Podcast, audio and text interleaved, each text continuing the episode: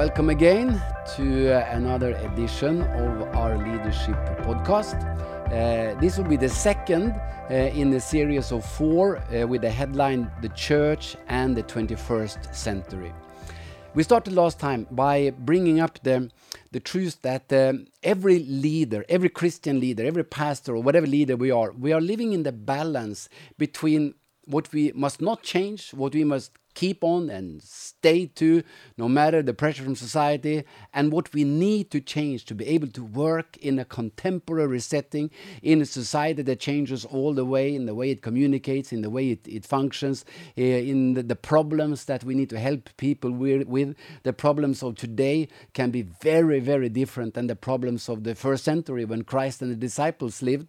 And, uh, and so we need to be able to understand the dynamics between those two things. Things. And for me as a leader, uh, this is something that uh, that is very, very crucial. Uh, things I spend time to meditate about, spend a lot of time talking with my leaders about, uh, because I, I see, of course, and uh, I believe we all maybe can see that, also that uh, the changes in the societies around us sometimes uh, um, are things that the churches don't always cope very good with. Uh, I just um, read an article, uh, it was from another country, uh, but a Christian country, about um, how fast, uh, how many churches that are closing today uh, and, and in a very, very dangerous speed. And uh, the explanation, this was a secular article, but anyhow, the explanation was that uh, the, the the church aren't able to function in today's society. People don't, they don't come to church, and the church maybe don't bring up the things that are important for people today. And even though the, the doctrines are are there and the message is there, uh, somehow the the church is not connected to the society in the way that it should be. And these are questions we need to uh, to take seriously. Uh, even if things are going very well where you are working today, uh, if we can be a step ahead, because the way I think as a leader, I think that we should be world champions. We should be better than anybody, and knowing in knowing our cities, knowing the problems of today, knowing the communication techniques of, of today, being inventive uh, when, when it comes to engaging people, Uh, being inventive in the way that we can care for each other inside the church, and not only keep on doing uh, today what we did yesterday or the day before yesterday, but keep on changing the methods we are working, and at the same time don't change our doctrines, like I said the last time, don't change our ethics. And uh, well, this is a challenge for every one of you, and I just want to help you a little to understand this and give you some good advices in this uh, in this podcast. When we think about the church and when we think about ourselves being leaders, uh, the greatest example will always be Christ. And this is also, it's so easy to see Jesus as an example uh, in this setting. Because Jesus, he was conservative, I tell you. He said, not the letter of the law shall, um, uh, shall disappear. It shall all be fulfilled. Everything said by the prophets, everything written, it shall all be. So in this sense, Jesus was ultra, ultra conservative. But at the same time, he broke many rules of his uh, of the religious society of the time that he was uh, living in. He shocked people. He shocked uh, uh, his contemporaries, uh, other religious uh, people like the Pharisees, like the scribes. He sh- even shocked his disciples. Why? Because he was different. He worked in a different way. Jesus understood that if I'm going to reach out with the message I have, I have to be in contact with people. And uh, what he did to get in contact with people People was very unorthodox in the way it was it was done in new ways, and people were angry with him because he did that. And this is something we need to see in our settings also. Uh, we need to be conservative in the right way, doctrinally, but not conservative in the way we work, because uh, uh, today's society is, of course, very different than the society that Jesus lived in two thousand years ago. And, and we must do like Jesus. We must be bold and sometimes cross some barriers, do things in a new way that it, ha- it uh, uh, has not been do- done before, to be able to reach people, to be able to bring them the love of God, bring them the healing power of God, and bring them the gospel. Uh, so when, when we look at Christ, for example, uh, maybe the most obvious example is was, uh, he was called the friend of sinners and tax collectors. And this was not said by on, in honor to him. Oh, he's a friend of sinners and tax collectors. This was said in contempt. He's a friend of sinners and tax collectors. What kind of person, you know, is, uh, is he? And why? Because he he brought his disciples home to Matthew, to eat and drink in Matthew's home. And this was not socially accepted by a righteous man, by a rabbi, by a religious man like, uh, like Jesus. But Jesus understood, no, these rules, they have not, nothing to do with doctrine. It's never said in the Bible that, that um, uh, in, in, the, in, in God's word, in, in God's heart, that, that you can't befriend a sinner to win him for, for, for the Lord. So Jesus, uh, he, he understood that. And so he broke into their homes, he fellowshiped with them, he, uh, he uh, got to know them, and he brought with him his shocking disciples. Many of them, many of them sick at first time visiting a tax collector. I said, okay, well, it's kind of a little uncomfortable here. But Jesus, he, he showed them that this is what, what you have to do. This is not doctrines. This is just the, the mindset of men. When he spoke with the woman of, of Samaria also, the Bible says his disciples marveled. How can he do that? This is not right. But the thing is, it is right. It's not doctrine that you can speak to a woman of Samaria. This is just traditions of men. And this what this difference is what we have to see also. The same with Jesus healing on, on a Sabbath. Uh, again, the Pharisees and the scribes, they were furious with him. How can you heal on the Sabbath? That's not lawful. And Jesus said, it's lawful. You don't understand what doctrines is. Doctrines is you shall not commit adultery, you know, and a lot, lot of other things. But heal on the, healing on the Sabbath, this has nothing to do with doctrinal doctrines. This is just your mindset. You, you, you're bound. You are kind of imprisoned by your own traditions.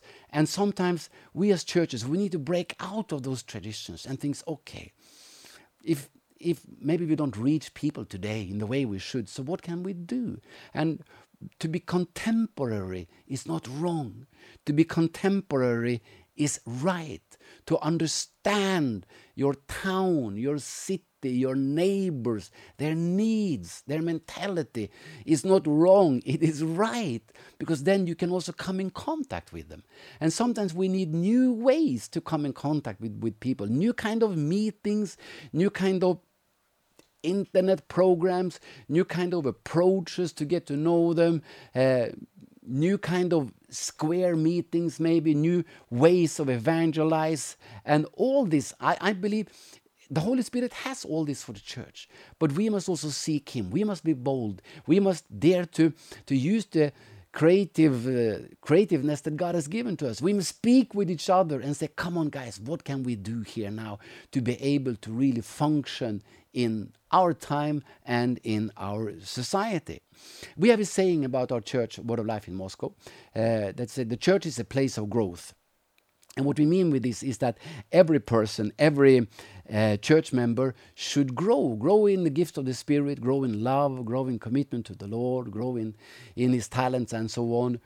But this is true not only for the uh, single church member, this is true for the church also. The church needs to grow. The church needs to be a place where, where we learn together, where we explore new ways of of caring for each other, new ways of doing mission, new ways of, of spreading the gospel. We, we need to pursue the Holy Spirit and the, the endless wisdom and creativity that is in, in the Lord, in the Lord Himself.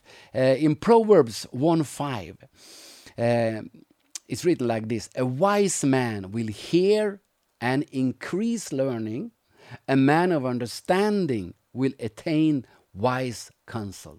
He says two two things here. That if you're wise, that means you're always seeking for more wisdom. If things function for the, for you, it can be done better. You can reach reach further. To always keep on striving, learning more and understanding more. And it says a man of understanding will attain wise counsel. He will listen to others. He understands that even though I know something, someone else may know more than me.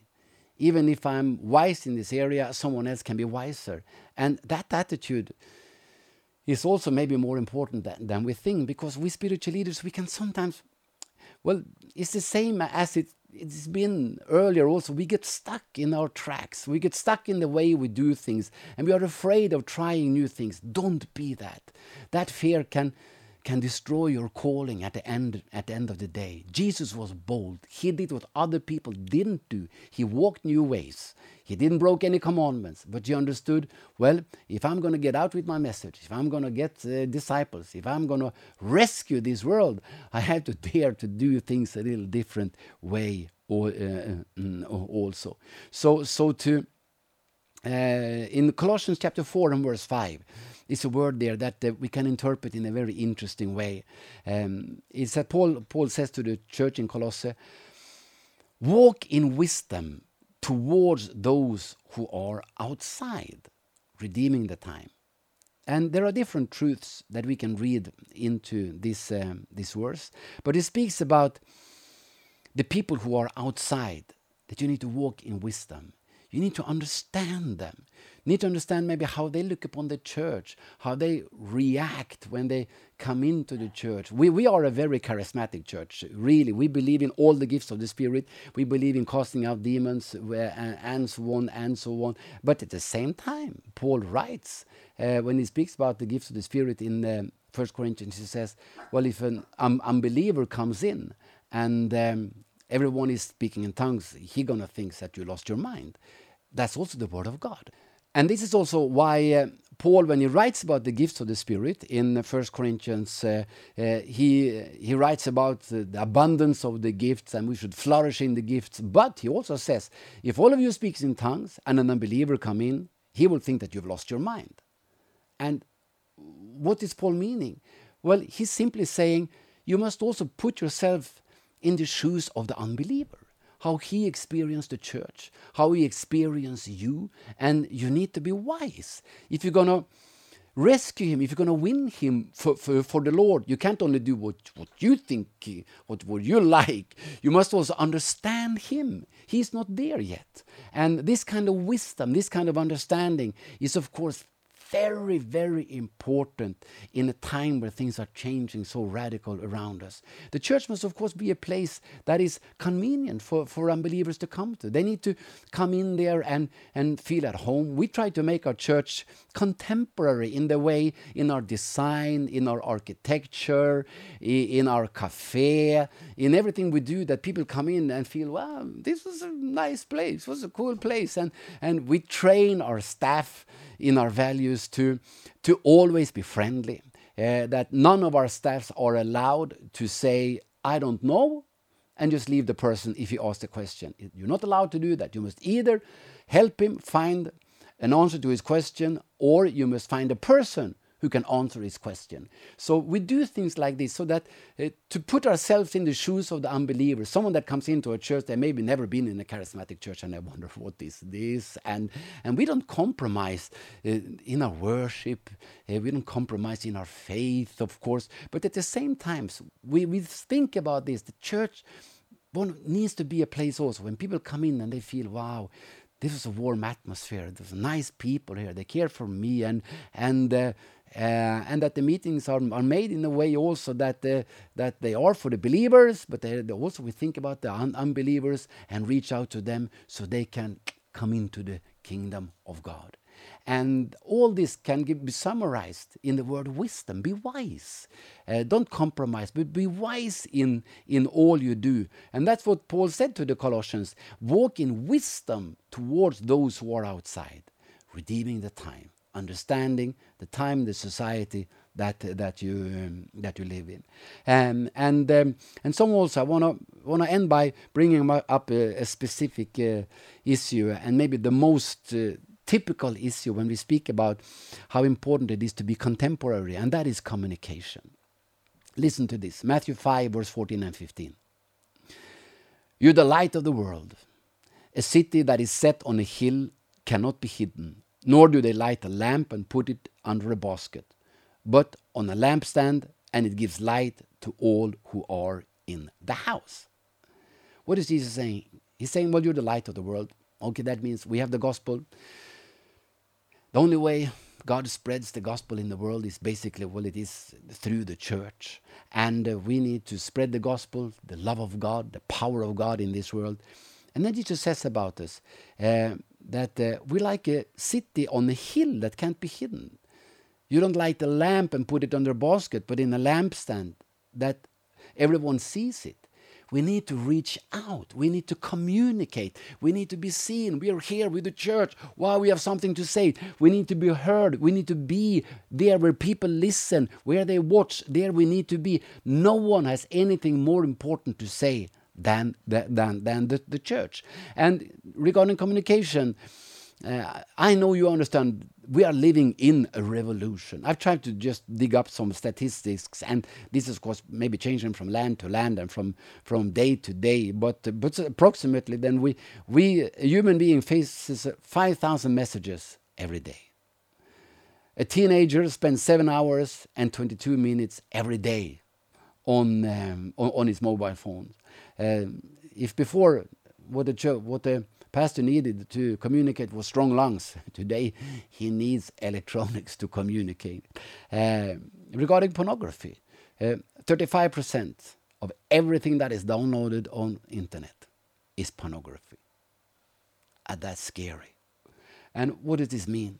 Well, it means that there is a world of communication out there, and we need to penetrate it with the gospel. We need to be there. We need to be on in our churches, on our Sunday meetings, but you also need to be on internet. We need to, to be on social media. We need to be where people are listening and looking with our messages. We need to communicate, not only strong, but we need to communicate wide. And we need to learn how to do that. Some of us, we don't know. We, we uh, a pastor, he's, he's, he asked if he was on on social media. He said, no, I'm not on social media. And then he kind of looked a little proud. But I have WhatsApp, he said. I don't know if you understand that, but having WhatsApp, that doesn't mean that you communicate anything. And uh, and um, I, I was I spoke with another man. He was a, was a minister in another denomination, and we talked about this. And uh, and he said he said like this, I'm not on Facebook, he said. I I speak with people directly, man to man. And I And I said, I also do that, but I am also on Instagram. And then I told them how many followers I have on Instagram. And I said, and when I post something about Jesus, potentially all these followers can can listen to this, see it. And and uh, that's not a minus, that's just a plus. You can still speak to people man, man to man. And here we mustn't be old-fashioned. We doesn't get stuck when the world is moving in communication. And um, this is not a technical podcast.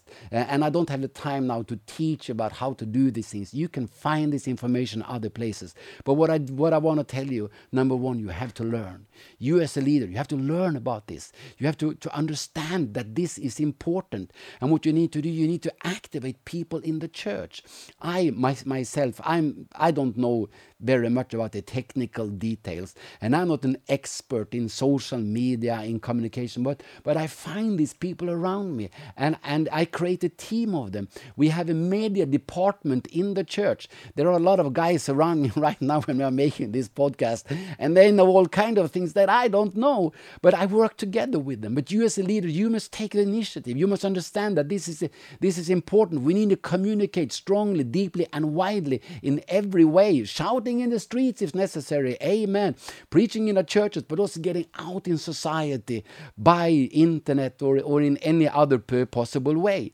Uh, what you as a leader need to do also, you need to listen. Listen to people who who know more about this than you. Some of us, we kind of react uh, maybe like this uh, minister that I told about. I am not on Facebook. Facebook is not good. Well, there is a lot of dirt on Facebook, and and uh, I don't spend much time looking on Facebook, but, but I'm there with my message. Uh, the, you don't need to, to, to spend your time surfing on Facebook uh, hours every day to be there yourself with, with your message, but you need to listen to people who understand these kind of things, and, uh, and find them in the church, and be a little humble also. Very often, maybe turn to younger people than, than yourself. Uh-huh, and then, mm-hmm, okay. And then create an atmosphere, a bold atmosphere of communication in the church. Because we also, we need to, we need to dare. We need to dare to take steps when it comes to social networks, when it comes to broadcasting things, when it comes to maybe making new programs. Like in uh, in our church, uh, uh, we, we broadcast our meetings, and maybe you, you can't do that right now, but maybe someday in the future. But we also make programs. We try to understand what is interesting to people. What, what do they want to hear about? What, what's, what, what kind of, what are they discussing right now? And if we meet, think that the Bible has something important to say about this, then we make something about it. And sometimes maybe nobody listens. Sometimes some listen. Sometimes a lot of people listen. And um, all this has to do with with mastering communication and uh, living in the reality of today, using every tool we can and creating an atmosphere, a good atmosphere of communication inside the, the, the church. So I just want to encourage you to think in these lanes and, and work, and then God will lead you in your pace.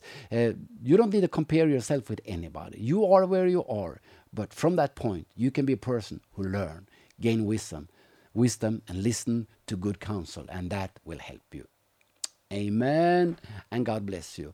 So, well, if you think that this uh, could help others also, then then you can just uh, uh, tell this uh, to your friends. You can help us spreading this uh, did post this podcast, maybe posting it, reposting it on your social media, and we will reach a little further. Let's work together to reach this world with the wonderful gospel of Jesus Christ. This is our times, and whatever is changing around us, let's use it for the benefit of the kingdom of God. Bless you.